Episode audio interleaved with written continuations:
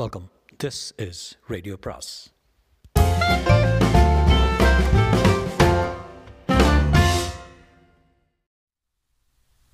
அனைவருக்கும் அன்பு வணக்கம். சுஜாதாவின் மற்றொரு நாவல் என்று இது ஒரு குறு நாவல். நாவலின் பெயர் வேணியின் காதலன். வேணியின் காதலன். இது ஒரு இன்னும் ஒரு சோஷியல் ஸ்டைல் ஸ்டோரி அதனால் ஒரு சேஞ்சாக இருக்கும் நான் ரொம்ப சயின்ஸ் ஃபிக்ஷன்லாம் படித்து நார்மல் சோஷியல் ஸ்டோரி பண்ணலான்ட்டு. வேணியின் காதலன் பாகம் ஒன்று. நகரத்தின் மத்தியில் இத்தனை புல்வெளியா? என்று வியக்கும் அளவுக்கு அவ்வளவு பெரிய கால்ஃப் மைதானம். வெள்ளைக்காரர்களும் பணக்காரர்களும் ஒரு சிறிய வெள்ளை பந்தை மைதானம் முழுவதும் கெந்திக் கொண்டிருப்பார்கள். அவர்களின் சாமக்கிரியைகளை சுமை தாங்கும் பந்து பொறுக்கவும் ஏராளமாக இளஞ்சி சிறார்கள். மைதானத்தை அணைந்து கொண்டார் போல் ஒரு தார் ரோடு அது ஐந்து லட்ச நட்சத்திர ஹோட்டலையும் அரசாங்க விடுதியையும் கடந்து எதிர்பாராமல் திரும்புகிறதே? அந்த மூலையில் காலையில் ஒரு சைக்கிள் சக்கர வண்டியில் கூலி ஆட்களுக்கு நாஷ்தா பண்ணி கொடுக்கும் நடமாடும் பலகார கடை இருக்கிறது. அந்த கடையின் சொந்தக்காரன் வேல் முத்துசுவாமியின் மூத்த மகள்தான் வேணி. இந்த மாதிரி கடைகளை இந்த நகரத்தில் நீங்கள் அதிகப்படியாக பார்க்கலாம். கீழ் நடுத்தர வர்க்கங்களின் வசதிக்கு ஏற்பட்ட கடை. போலீஸ் பயத்தினால் நான்கு சைக்கிள் சக்கரங்களில் நடமாடும் கடை. பல வகையில் பலகையில் பிளாட்ஃபாரம் அமைத்து அதில் ஒரு மண்ணெண்ணெய் அடுப்பு கரிய வானொலி சில அலுமினிய பாத்திரங்கள் அருகே கை கழுவ பாத்திரம் கழுவ காற்றை அடக்க ஒரு தகரத்திரை இரண்டு வாளிகள் பிளாஸ்டிக் குடம் சக்கரங்களின் அருகே கீழ்த்தளத்தில் கெரசின் டின் சமையல் தயாரிப்புக்கு உண்டான பருப்பு எண்ணெய் இட்லி மாவு வகைராக்கள் வேல்முத்து காலை இட்லி போடுவான். கால்ஃப் மைதானத்து சிப்பந்திகளும் சாலையில் மேற்கே கட்டிக்கொண்டிருக்கும் பலமாடி கட்டிட தொழிலாளிகளும் குதிரை பந்தய நாட்களில் ரேஸ் கோர்ஸ் ஆசாமிகளும் இங்கே தான் நாஷ்தா பண்ணிவிட்டு போவார்கள். காரணம் வேல்முத்துவின் இட்லி பூ பூவாக இருக்கும். இன்னொரு காரணம் வேணி. வேணியை அழகான பெண் என்று சொல்ல முடியாது. கொஞ்சம் முகம் அலம்பி பவுடர் போட்டால் சுமாராக இருப்பாள். அழகை விட அவள் பேச்சில் கொஞ்சல் எல்லாரையும் கவரும். மேலும் அவள் இளமை பதினான்கு பெண்கள் இளமை பதினான்கு. பெண்கள் பெரும்பாலோருக்கு ஒரு விதமான மெருகு ஏறும் வயது. அவர்கள் அந்த வயசில் செய்வது எல்லாமே ஆண் பிள்ளைகளுக்கு அழகாகத்தான் இருக்கும். வேணி எட்டு வயசு இருக்கும்போது அவள் அம்மா பிரசவத்தில் சேர்த்து போய்விட்டாள். குழந்தைக்கு சரியாக பெயர் வைக்கவே இல்லை. குட்டி என்றுதான் ஒரே ஒரு பெயர் வைத்து அதை வளர்ப்பதும் வேணிதான்.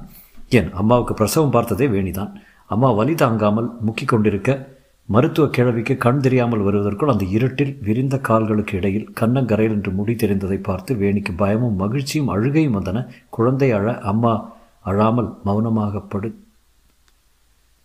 குட்டியை வளர்த்தது அவள்தான். ஆறு வயதுக்கு அது அத்தனை காரியம் செய்கிறது. அக்கா அக்கா என்று அவளது முந்தானை பற்றி பற்றி கொண்டு என்ன பேச்சு பேசுகிறது? எல்லாம் வேணி கற்றுக் கொடுத்ததுதான். வேல்முத்துவை பாவா என்றுதான் வேணி அழைப்பான்.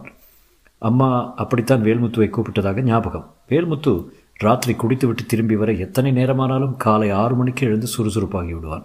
வேணி ஸ்டவ் திரியை சரிபார்த்து கெரசின் ஊற்ற தகர மறைப்பின் அருகில் அதை பற்ற வைத்து வானலியை வைத்து முதலில் வடை சுடுவான். அடுக்கடுக்காக இட்லி பானை வைத்து அழகாக அகப்பையில் சீராக மாவு ஊற்றி வைத்துவிட்டு சாயாவுக்கு வெந்நீர் வைப்பான். பாப்பா சின்ன பாத்திரங்களை தேய்த்து வைத்து பம்ப் அடிக்கிற குழாய்க்கு போய் இரண்டு வாளி தண்ணீர் கொண்டு வந்ததும் ஸ்ரீராமபுரத்திலிருந்து வண்டியை தள்ளி கொண்டு போவார்கள். செல்லும்போது காலை காற்று வேணிக்கு ரொம்ப பிடிக்கும். தன்னொத்த பிள்ளைகள் புள்ளி புள்ளியாக சட்டை பாவாடை சீருடை போட்டுக்கொண்டு தாய்மார் கொடுத்த கைக்குட்டையை ஸ்கர்ட்டில் செருகிக் கொண்டு இங்கிலீஷ் பேசிக்கொண்டு பஸ்ஸுக்கு காத்திருக்கும் பெண்களை பார்த்து வேணிக்கு பொறாமை இருக்காது ஆர்வம்தான். சின்னவள் தான் பேசிக்கொண்டு வருவாள். கொட்டாயில் படத்தை மாற்றிட்டாங்கல்ல பாவா? அப்படியா? போமா போவங்க கண்ணு தெரியும். குடிச்சிட்டு வரமாட்டில்ல? இல்லை கண்ணு. நேத்தோட நிறுத்திட்டேன். ஆமாம் பாவா. நேதம் அதையே சொல்லுங்க. அக்கா எனக்கு ஸ்லேட் உடஞ்சிருக்கு. ஆமாம் நீ ஸ்கூலுக்கு போகிற அழகுக்கு. வேணே உனக்கு கல்யாணம் பாப்பாவுக்கு படிப்பு. போங்கப்பா. என்ன வேல்முத்த? பொண்ணுங்களோட ஒரே மஜாக்கு? Muniyappa guest house contractor Muniyappa வேணியை கட்டிக்கிறியா? என்ன கல்யாணம் ஆயிடுச்ச? இல்லைன்னா இப்போவே ரெடி போங்கப்பா. இதுக்கு என்ன வயசுங்கிற. கல்யாணம் கட்டி கொடுத்தா சர்க்காரில் ஜெயிலில் போட்டுருவாங்க. முனியப்பா மட்டுமில்லை. வேணியை பார்த்து அடிக்கடி சிரிப்பவர்கள் ஒரு கோஷ்டியே இருக்கிறார்கள். கோவிந்தராஜ் வேலியை தாண்டி கால்ஃப் மைதானத்திலிருந்து ஒன்பது மணிக்கு வருவான். வெள்ளைக்கார டாலர் நோட்டெல்லாம் காட்டி துரங்களுக்கெல்லாம் ஆட்டம் சொல்லி தரதே நான் தான் தெரியுங்கள என்று சாயை அடித்துவிட்டு புல்லை கடித்து கொண்டே வேணியை பார்த்து ஹாய் ஹாய் ஹாய் மேரி புல்புல் என்பான். தெலுங்குக்காரனாக இருந்தாலும் ஹிந்தியில் தான் பேசுவான். அடிக்கடி தலையை கலைத்து வாரிக்கொள்வான். தமிழரை வாங்கும்போது கையை தொடுவான். தந்தையிடம் சொன்னால் கிராக்கி போய்விடும் என்று வேணி பயந்து கொள்வாள் தாங்க முடியாமல் போனால் சொல்லிவிடலாம் என்று இருக்கிறாள். முனியப்ப ஒரு முறை வேல்முத்து இல்லாத போது அவள் இடுப்பை வளைத்து தொட்டுவிட்டு வயசில் எனக்கு உடுக்கி இருக்கா? என்றான். ஹோட்டலில் இருந்து வெள்ளையாக சுத்தமாக உடை அணிந்து கொண்டு தழைய வாரிக்கொண்டு வருவான் ஒருவன். ஒரு நாள் வேணியை ஹோட்டலுக்கு அழைத்து செல்கிறேன் என்று சொல்லியிருக்கிறான். பெயர் மறந்து போச்சு. எதுவும் வாங்க மாட்டான். என்ன வேணும் என்றால் வேல்முத்து இல்லை என்றால் நீ தான் வேணும் என்பான். ஏப்பா நான் வேணம்மா என்று குட்டி கேட்க நீ வேணும் குட்டியே. எங்க? ஆடு பார்க்கலாம்? பிந்தியாசா பிந்தியாசம் பிந்தியாசம் கேகி. குட்டி பாவாடை அசைத்து கொண்டு நாக்கை கடித்து கொண்டு நன்றாகவே ஆடும். ஏ சுமார். காலை ஏழு மணிக்கெல்லாம் மூளைக்கு வந்த மாத்திரத்தில் சுறுசுறுப்பாக வியாபாரமாகும். வேணி பளிச்சென்று குளித்துவிட்டு பாவாடை தாவணி அணிந்து கொண்டு சின்ன சின்ன இலைகளிலும் அலுமினிய தட்டுகளிலும் இட்லி வடை அல்லது சுட சுட இட்லி மட்டும் கொடுக்க குட்டி தண்ணீர் கொடுக்க வேல்முத்து ஆவி அடிக்க பானையிலிருந்து இட்லி பில்லுகளை பிள்ளைகளை ஈடு ஈடாக எடுத்து வைக்க எல்லாமே ஒன்பது மணிக்குள் பறந்துவிடும். அப்போதுதான் கால்ஃப் கோவிந்தராஜ் வருவான் வேல்முத்துவுடன் அரமணி மைதானத்து கதை பேசுவான். ஒரு பந்து நாற்பது ரூபாய் என்றும் வெள்ளைக்காரர்களை விட நான் தான் சாமர்த்தியமாக பந்தடிப்பவன் என்றும் சொல்வான். வேல்முத்து அவனிடம் அதிகப்படியாக கடன் வாங்கியிருக்கிறான் என்பது வேணிக்கு தெரியும். எதுக்காக கடன்? இந்த பாழ போகிற குடிக்கிற மற்றொரு விஷயத்துக்கு தானே? அதுவும் அவளுக்கு தெரியும். அதனால் கோவிந்தராஜுவை கண்டால் அவளுக்கு பிடிக்காது. யுவராஜ நான் எத்தனை உனக்கு கொடுக்கணும்? மொத்தம்? கணக்கு வச்சுக்கல. என் மவ சொல்லுது கடன் எல்லாம் தீர்த்துருன்னு. கடனை அவ்வளோ ச சுபதத்தை தீர்க்கலாமா? என்ன வேணியே எல்லாத்துக்கும் சேர்த்து என் பொண்ணை கொடுத்துட்றேன் ராஜு. அது சரி அப்போ எல்லாம் தீர்ந்துடும் நான் உனக்கு கடன் பட்டுருவேன் என் செல்லாம் என்று கோவிந்தராஜ் அவளை பார்த்து சிரித்து ஸ்டைலாக சிசர்ஸ் பற்ற வைப்பான். குட்டியை பார்த்து உனக்கு என்ன வேணும்? தப்ப என்று அவள் சிரித்து அழகு காட்டுவாள். இதுதான் பாரு உன் ரெண்டாவது பொண்ணு. அப்படியே பெருசானப்புறம் எல்லாத்தையும் சொக்கடிக்க போகுது. ரெண்டு பொண்ணை வச்சுட்டு கவலையாக இருக்குது ராஜு. கவலையப்படாத இதுங்களையும் கட்டிக்கிறதுக்கு கொடுத்து வச்சிருக்கணும். நீ யாரை குட்டிப்பா க கட்டிப்ப குட்டியே ரஜினிய. இந்தா என்று வேணி குட்டியை அதட்டும்போது அது சிரிக்கும்போது வேணியின் தாய் ஞாபகம் வரும். புரியாத வயதில் அம்மா அந்த இருட்டில் பிரசவ வலி தாங்க முடியாது. அலறிய போது வேல்முத்து குடிக்கப் போயிருந்தவன் திரும்பி வரவில்லை. அழைத்து வர பக்கத்து வீட்டு பையன் சைக்கிளுக்கு சைக்கிளுக்காக வாங்கி சென்றவனும் வரவில்லை. பாட்டி எதையோ அரைத்து அரைத்து கரைத்து கொண்டு இப்போ வந்துடுவான் கண்ணு பொறுத்துக்கா பொறுத்துக்கா என்று சொல்லும்போது வேணிக்கு அம்மாவை பார்க்க பயமாக இருந்தது. இங்கே வா இங்கே வா என்று இரண்டு கைகளையும் விரித்து அவளை கூப்பிட்டாள். என்னம்மா செய்து? என்னம்மா செய்து? அழுவதம்மா அழுவதம்மா. இத்தனை தான் வேணியால் பேச முடிந்தது. உங்கள் அப்பா வரதுக்குள்ளே போயிடுவேன் பயமாக இருக்குது. கண்ணு வேணியே கிருஷ்ண சொல்லாதம்மா என்று அழுதான். தாராளமாக கண்ணீர் பாவாடை மேலே சொட்டியது. பொறுத்துக்கா முத்து வந்துடுவான் வந்து ஆஸ்பத்திரிக்கு அழைச்சிட்டு போய். ஆத்தா வெளியே போறியா? என் மாவ கூட பேசணும். கிழவி வெளியே செல்ல. கிட்ட வாம்மா. அம்மா என்னம்மா செய்யுது உங்களுக்கு? பெட்டிக்குள்ள ஓலை மடக்கி வச்சுருக்கேன் பாரு அதை எடு. எதம்மா? அதை பாருமா பெட்டி. அம்மாவின் தகர பெட்டியை கொண்டு வந்து கொடுக்க வேணியை திறக்க சொன்னால் அரக்கு வர்ணத்தில் சேலையும் காகித பொட்டலும் இருக்க. உங்கள் அப்பங்கிட்ட காட்டிடாத. ஒழிச்சு வச்சிரு. படிப்புக்கு வச்சுக்கா கல்யாணத்துக்கு வச்சுக்கா. சேலை எங்கள் அம்மாவுக்கு அவங்க அம்மாவுக்கு தந்தது. அவங்க அம்மா தந்ததை வச்சுக்க கண்ணு உங்கள் அப்பனை நம்பவே நம்பாத. அவனுக்கு சோறு தண்ணி கொடுக்காத. பட்டினி போடு. என்ன பாடுபடுத்தியிருக்கான் தெரியுமா? பிள்ளையார் கோயிலாண்டையில் இருக்கார் பாரு சிறுக்கி. அவளை வச்சுக்கிட்டு என்ன என்ன உதச்சிருக்கான்? அவனுக்கு எதுவும் செய்யாத கண்ணு. படித்து பாஸ் பண்ணி என்கிட்ட வந்து அப்புறம் சொல்லு. அம்மா நான் பெரிய படிப்பெல்லாம் படித்தேன் அப்பருக்கு சோறு தண்ணி கொடுக்கலன்னு நான் சொல்லு. அப்போ தான் என் உசுருக்கு திருப்தி அடையும். வேணி கிருஷ்ணவேணி கண்ணே. இதெல்லாம் அப்புறம் புரியும். உங்கள் அப்பனை நம்பாத. வேணி உன்னை நீ தான் பார்த்துக்கணும். சேலையும் பொட்டலத்துக்குள்ளே உள்ள வச்சிருக்க அப்பனை. அதன் பின் அம்மா பேசுவதெல்லாம் குழலாக இருக்க. அப்பா லேசாக ஆடிக்கொண்டு மருத்துவச்சியுடன் உள்ளே வந்து வெள்ளை எடுத்துடுச்சா ஒரு மாதம் ஆகுன்னு சொன்னான்ல அந்த டாக்டர் பரதேசி ரெண்டு ரூபா வாங்கிட்டான் கண்ணே என்று உளறிக்கொண்டே விழுந்தான். சைக்கிள் எடுக்க போனவன் வரவே இல்லை. கிழவி பீங்கான் பாத்திரத்தில் பாத்திரத்தில் சோப்பு கொண்டு வந்தாள். முத்தே இந்த சமயத்தில் குடிக்க போயிட்டியா? இல்லை சத்தியமாக சொல்கிறேன் ஆஸ்பத்திரியில் இவளுக்கு மருந்து வாயர் தான் போயிடுறேன் அவன் என்னடா நான் பொத்திட்டு போயிட்டான். அப்புறம் நம்ம ராஜி இல்லை ராஜி. அவனை பார்த்தனா ஆ என்று அலறல் கேட்டபோது வேல்முத்தே நீ விலகிக்க. வேணிக்கண்ணு பாட்டிக்கு கண்ணு தெரியலல்ல? கொஞ்சம் விளக்கு காட்டுமா? விளக்கு காற்றில் நடுங்க வேணி பார்த்து கொண்டிருக்க பாப்பாவின் தலைமுடி அம்மாவின் கால்களுக்கு இடையில் தெரிய கசிவும் இரத்தவுமாக அந்த புத்துயிர் மெலிதாக குரல் பெற்று தலைகீழ் அழுகை தொங்க தொடங்க அம்மா ஒரு முறை வேணியை பார்த்து வசீகரமாக சிரித்துக்கொண்டு அவளை நோக்கி கை நீட்டி வா என்றாள் வார்த்தை இல்லாமல் அம்மா அம்மா சரியா போச்சம்மா சரியா போச்சம்மா பாப்பா பிறந்துருச்சு அம்மா. அம்மா அடடா செத்து விட்டாளே அம்மாவின் நினைவுகள் வேணிக்கு வேறு விதங்களிலும் அவ்வப்போது எதிர்பாராமல் வந்து வயிற்றுக்குள் சோகம் மூட்டும்.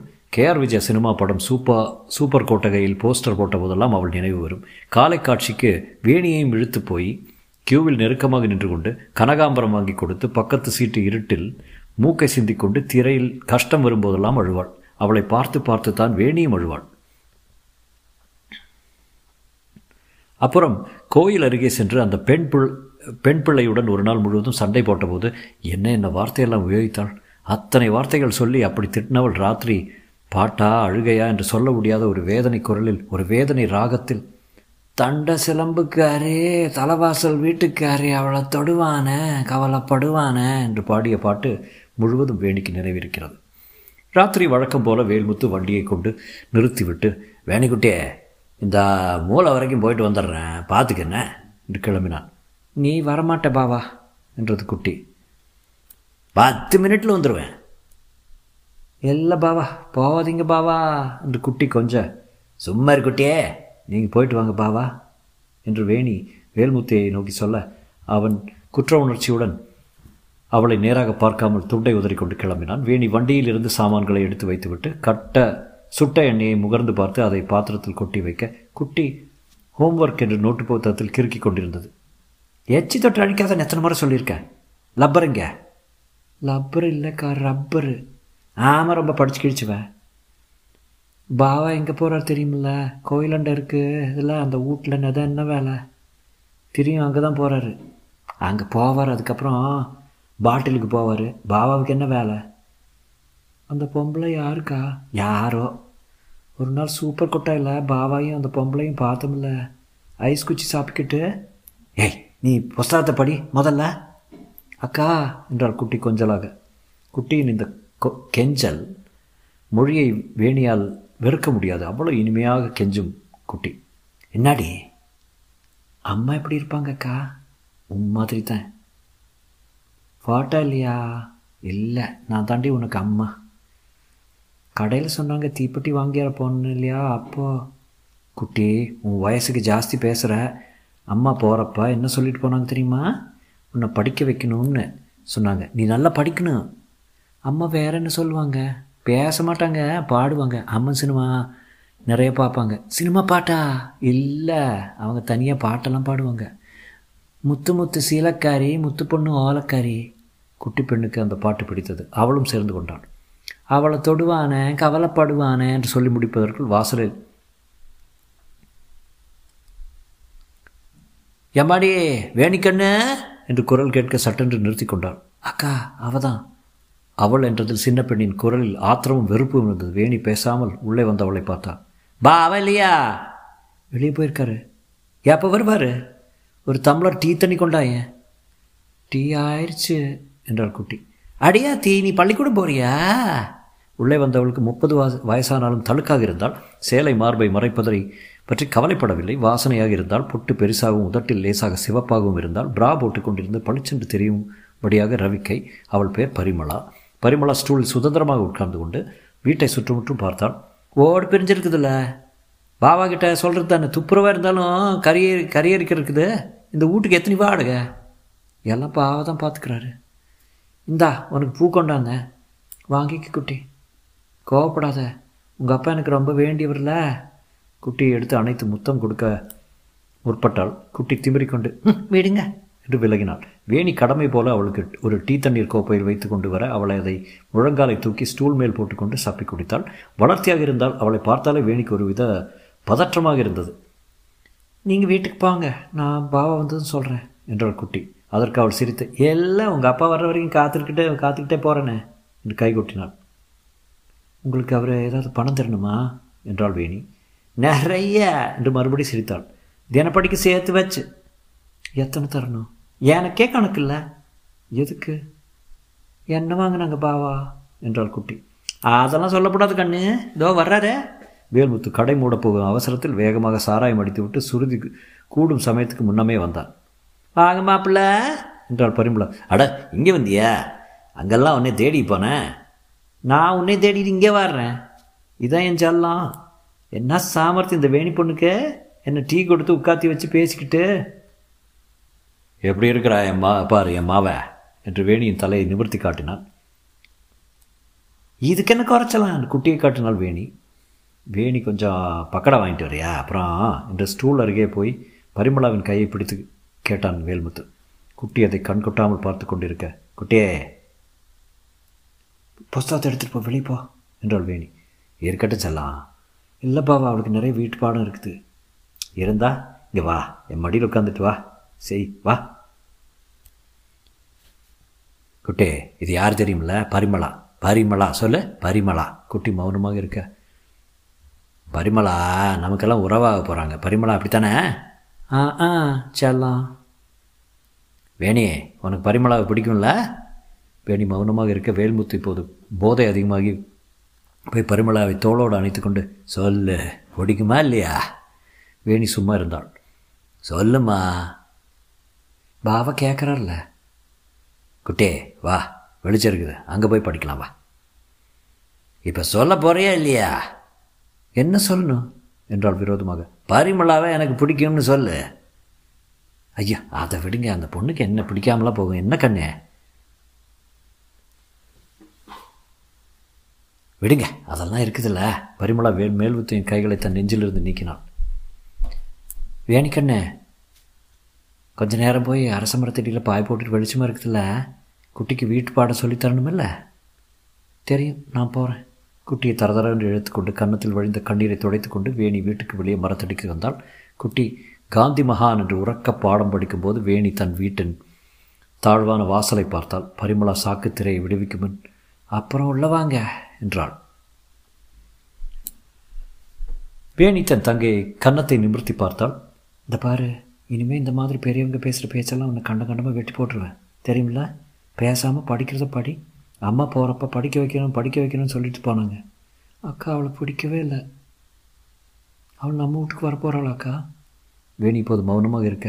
சரிக்கா என்று சொல்லிவிட்டு ஆயிரத்தி எண்ணூற்று அறுபத்தொன்னாவது நாட்டில் மகாத்மா காந்தி போர்பந்தியில் பிறந்தார். அக்கா அவருக்கு பேரே மகாத்மான்னு வச்சுக்காங்களாமா வேணி பதில் சொல்லவில்லை. தன் வீட்டை அரச மரத்தடியிலிருந்து பார்த்தாள். சாக்குத்திரையில் நிழற்படம் காட்டினார் போல் அப்பனும் பரிமளாவும் தெரிந்தார்கள். அவள் தன் மார்பு சட்டையை கழற்றும் நிழல் கோடிட்டு காட்டிவிட்டு ஊதி அணைத்து விளக்கினால் மறைந்தது வேணி காத்திருந்தாள். குட்டி தொடர்ந்து மகாத்மா காந்தி பற்றியும் சுத் சுத்தம் சுகாதாரம் பற்றியும் கடமையும் பற்றி கடமைக்கு படித்து கொண்டிருந்தாலும் அதன் கடைக்கண் வீட்டின் வாசல்லே இருந்தது வேணியின் கரங்கள். தன் சட்டையை கொத்தாக பிடித்து இறுக்குவதை பார்த்தால் பயந்து கொண்டு மறுபடியும் மகாத்மா காந்தியில் ஆழ்ந்தாள். சோன்பப்படிக்காரர் வண்டியை கொண்டு விட்டு போகும்போது எங்க கண்ணே உங்கள் அப்பன்? வீட்டில் தான் இருக்கார். அப்போ நீ ஏன் இங்கே உட்காந்துருக்க வேணியும் குட்டியும் ஒருவரை ஒருவர் பார்த்துக்கொள்ள திரையை திறந்து பரிமளா வெளிப்படுவதை பார்த்து ஆ! என்றான். வேணிக்கண்ணே அப்பா உறங்கிட்டாரு. பாத்திரத்தை எடுத்து வச்சிரு. அப்பாவை பார்க்கலான்னு என்று அவள் சொகுசாக நடந்து கொண்டே செல்ல சோன் சோன்பப்படி வியாபாரி? பரிமளா! என்று அழைக்க என்னை கூப்பிடாத? நான் கல்யாணம் பண்ணிக்கு போகிறேன் குடும்ப பொண்ணு. என்று அதிகப்படியாக சிரித்து கொண்டே செல்ல அந்த ஒலியை இருள் காற்று கடத்தி கொண்டு சென்றது. வேணி தன் வீட்டு ஓட்டுத்திரையை தள்ளிக்கொண்டே உள்ளே நுழைய வேல்முத்து பட்டாப்பட்டி கால்சராயில் ஏதோ ஒரு கோணத்தில் படுத்து குரட்டை விட்டு உறங்கிக் கொண்டிருந்தான். காலையில் கோல்ஃப் மைதானத்தில் பெரிய பீச்சாங்கழல் போட்டு புல்லை அலம்பிக் கொண்டிருந்தார்கள். பெரிய மனிதர்கள் ஸ்வெட்டர் போட்டுக்கொண்டு பந்தடித்து விட்டு நகர்ந்தார்கள். வேல்முத்து அதிகாலையில் எப்பொழுதும் போல எழுந்து திருநீர் அணிந்து கொண்டு கடைக்கு உண்டான அத்தனை வியாபார சாதனங்களையும் தயாரிக்க குட்டியை எழுப்பி குளிப்பாட்டி ஆடை அணிவித்து ஸ்கூலுக்கு துரத்தி விட்டு வேணி வேல்முத்துவிடம் சேர்ந்து கொண்டாள். மாவு கொண்டாந்தியா? கொண்டாந்தே. பாவா. வடமாவே? வடமாவு தான் பாவா. ஏன் எத்தனை நேரமா? கோத்தி குரங்க குதிரை முட்டை? இப்படியெல்லாம் பேசாதீங்க பாவா. ஏன்? திட்டாதீங்கப்பா. எதுக்காக சும்மா சும்மா திட்டுறீங்க? நீ என் மகளை திட்டுவேன். இன்னும் திட்டுவேன். தேவடியாலும் கூட திட்டுவேன். தேவடியா யாருன்னு உங்களுக்கு தெரியாதா பாவா? யாரு? பரிமளா. வேணு எதிர்பாராத தருணத்தில் கன்னத்தில் பலார் என்று ஒரு அறை வாங்கினாள். உடனே சிவந்து போய் தடுமாறி விழுந்தாள். என்ன பேச்சு பேசுகிற அவளை பற்றி உனக்கு என்ன தெரியும்? என்னடி தெரியும்? அவளை நான் கல்யாணம் கட்டிக்கு போகிறேன் அவள் என் மேலே எத்தனை அன்பாக இருக்க தெரியுமா? அவளுக்கு என் மேலே எவ்வளோ பரிவு தெரியுமா? என் மேலே? என் மேலே. உங்கள் அம்மா மாதிரி இல்லை. வேணி கன்னத்தை பிடித்து கொண்டு சாலையை கடந்து மரத்தடியில் தரையில் உட்கார்ந்து கொண்டு அழுதான். நாஷ்தாவுக்காக ஒருவர் ஒருவராக வர ஆரம்பிக்க ஏன் அழுது? வாய் ஜாஸ்தி ஆயிடுச்சு ஒன்று விட்டேன் வயசு பொண்ணு அடிக்காதப்பா ஏதாவது எக்கு தக்கப்பா ஆயிரும். கோவிந்தராஜ் வேணியின் அருகில் வந்து அவளை எழுப்பி கண்ணே நீ என் மக மாதிரி போன போகுது. எழுதுவாம்மா அவன் கிடக்கான் உங்கள் அப்பன். உச்சி பிடிச்சவன். கோவிந்தராஜ் வேணியை தப்பான இடத்தில் தொட்டு தூக்க விடுங்க என்ன என்று அவள் விலகி கொண்டு கடந்து வந்தாள். கன்னத்தை துடைத்து கொண்டு தோசைக்கு உண்டான கல்லை ஸ்டவ் மேல் வைத்து துடுப் துடுப்பை தேய்த்து முதல் தோசையை ஊற்றினால் வடைக்கான வானலியை மற்றொரு ஸ்டவ் மேல் வைத்தாள். குட்டி பள்ளிக்கூடம் போச்சா? வேணி பேசாமல் இருந்தாள். பருப்பு இருக்குதா? போதுமான அளவுக்கு வேல்முத்து கேட்டான். பேச மாட்டியா? பேசாட்டி போயேன். வேணியை பார்க்க முனியப்பா வந்தபோது வேணி எல்லா வேலைகளையும் முடித்துவிட்டு கால்ஃப் மைதானத்தை வேடிக்கை பார்த்து கொண்டிருந்தால் முனியப்பாவிடம் தாழ்வாக பேசி வேல்முத்து பணம் வாங்கி கொண்டிருக்கேன். வாட்ஸ் யுவர் நேம் பேர் பேர் என்ன? கியா நாம்? வேணி. என்றாள். வேலி அருகே சென்றான் ஒரு இளைஞன். அவன் நீளத்தில் வேடிக்கையாக கொள்ளாய் போட்டிருந்தான். வேலிக்கருகில் செல்லும்போது அவனிடம் ஒஸ்தி சென்ட் வாசனை வீசியது. கண்ணாடியை கற்றி அவளை பார்த்து Tamil பேசுவியா? Give the ball take the ball அவள் விழிக்க பால் பால் பந்து என்றான். அங்கே தான் விழுந்ததுங்க. Take it take it take it for heaven sake Veni அந்த பந்தை பொறுக்கி அவன்பால் எறிந்தாள். வேணி தேங்க்ஸ் என்றான். அவள் கொடுத்த பந்தை தரையில் வைத்துக்கொண்டு பளபளப்பான இரும்பு குச்சி போல இருந்ததை வைத்துக்கொண்டு அந்த தரையை பெயர்க்காமல் வீசி அடித்து போது கள் என்று சத்தம் கேட்டது. பந்து ஒரு வெள்ளை வில்லாக அப்பால் பச்சை இருட்டை நோக்கி மறைந்தது. அவன் வேணியை திரும்பி பார்த்து நாலு வீரர்களால் சின்னதாக டாட்டா காட்டிவிட்டு மெனி தேங்க்ஸ் என்று சொல்லிவிட்டு பாய் வேணி என்று நடந்து போனான். ஏய் மூதவி அங்கே என்ன பாராக்கு பார்த்துக்கிட்டே வேணி சட்டென்று கலைந்தவளாக பாபாவை பார்த்தான் வானலியை அலம்ப கடையை கட்டுன. பாபா இன்னைக்கு எத்தனை வியாபாரம் ஆச்சு? என்னாடி இது? என்னைக்கு இல்லாமல் கேட்குற குட்டிக்கு ஸ்கூலுக்கு பணம் கட்டணும். கட்டியாச்சு. எத்தனை கட்டினீங்க? முப்பது. தப்பு. சம்பளம் பாக்கி எழுபது ரூபா இருக்குது. ஞாபகம் இல்லை. செவ்வாய்க்கிழமை கட்டினேன் எழுபது தான். எதுக்கு பாவா பொய் சொல்கிறீங்க பொய் இல்லடி பணமே கட்டியாச்சுன்னு சொன்னேன்ல. கட்டலைன்னா அந்த ஸ்கூலை விட்டு தள்ளிடுவாங்க. யார் தள்ளுறாங்க பார்க்கலாம் முனியப்பா கிட்ட ஒரு வார்த்தை சொன்னால் போதும். கட்டினீங்களா இல்லையா? நான் கட்ட போகிற சம்பளம் இல்லாடியே பொண்டாட்டி. தன்னானே தன்னானே என்று வேல்முத்து சிரித்தது. எரிச்சலாக இருந்தது. அதற்கப்புறம் அவள் பேசவில்லை. கடையை முடித்துக்கொண்டு மெல்ல வண்டியை துடைத்து கொண்டு தள்ளிக்கொண்டு போதும் போகும்போது ஒரு நாய்க்குட்டி மாதிரி அழகான வெள்ளைக்கார் கச்சிதமாக பூ போல கடந்து சென்றது. அதன் புகை நீளமாக இருந்தது. அதை ஓட்டிக்கொண்டு சென்றவன் அவன்தான். வேணே! என்று மறுபடியும் அதே மாதிரி கையசைத்தான். வேணிக்கு சிரிப்பாக வந்தது. மதியம் குட்டிக்கு டப்பா எடுத்துக்கொண்டு சென்றபோது பரிமள நாயுடு கடையில் நின்று கொண்டு வெற்றிலை தடவி கொண்டிருந்தாள். என்னம்மா வேணியே எங்கே போகிறாப்புல வேணி பதில் சொல்லாமல் நடந்தாள். இதை முதல்ல துரத்த போகிறேன் சாமி கண்ணு. இதை உதவாது. ராங்கின்னா ராங்கி. உனக்கு என்ன எத்தனை பேரா வித்தா காட்டியிருக்க? இந்த வேல்முத்து பையன்கிட்ட என்னதான் கண்டியா? அதெல்லாம் பார்க்கல சொல்ல முடியாது கண்ணு. போ போ. வேணி.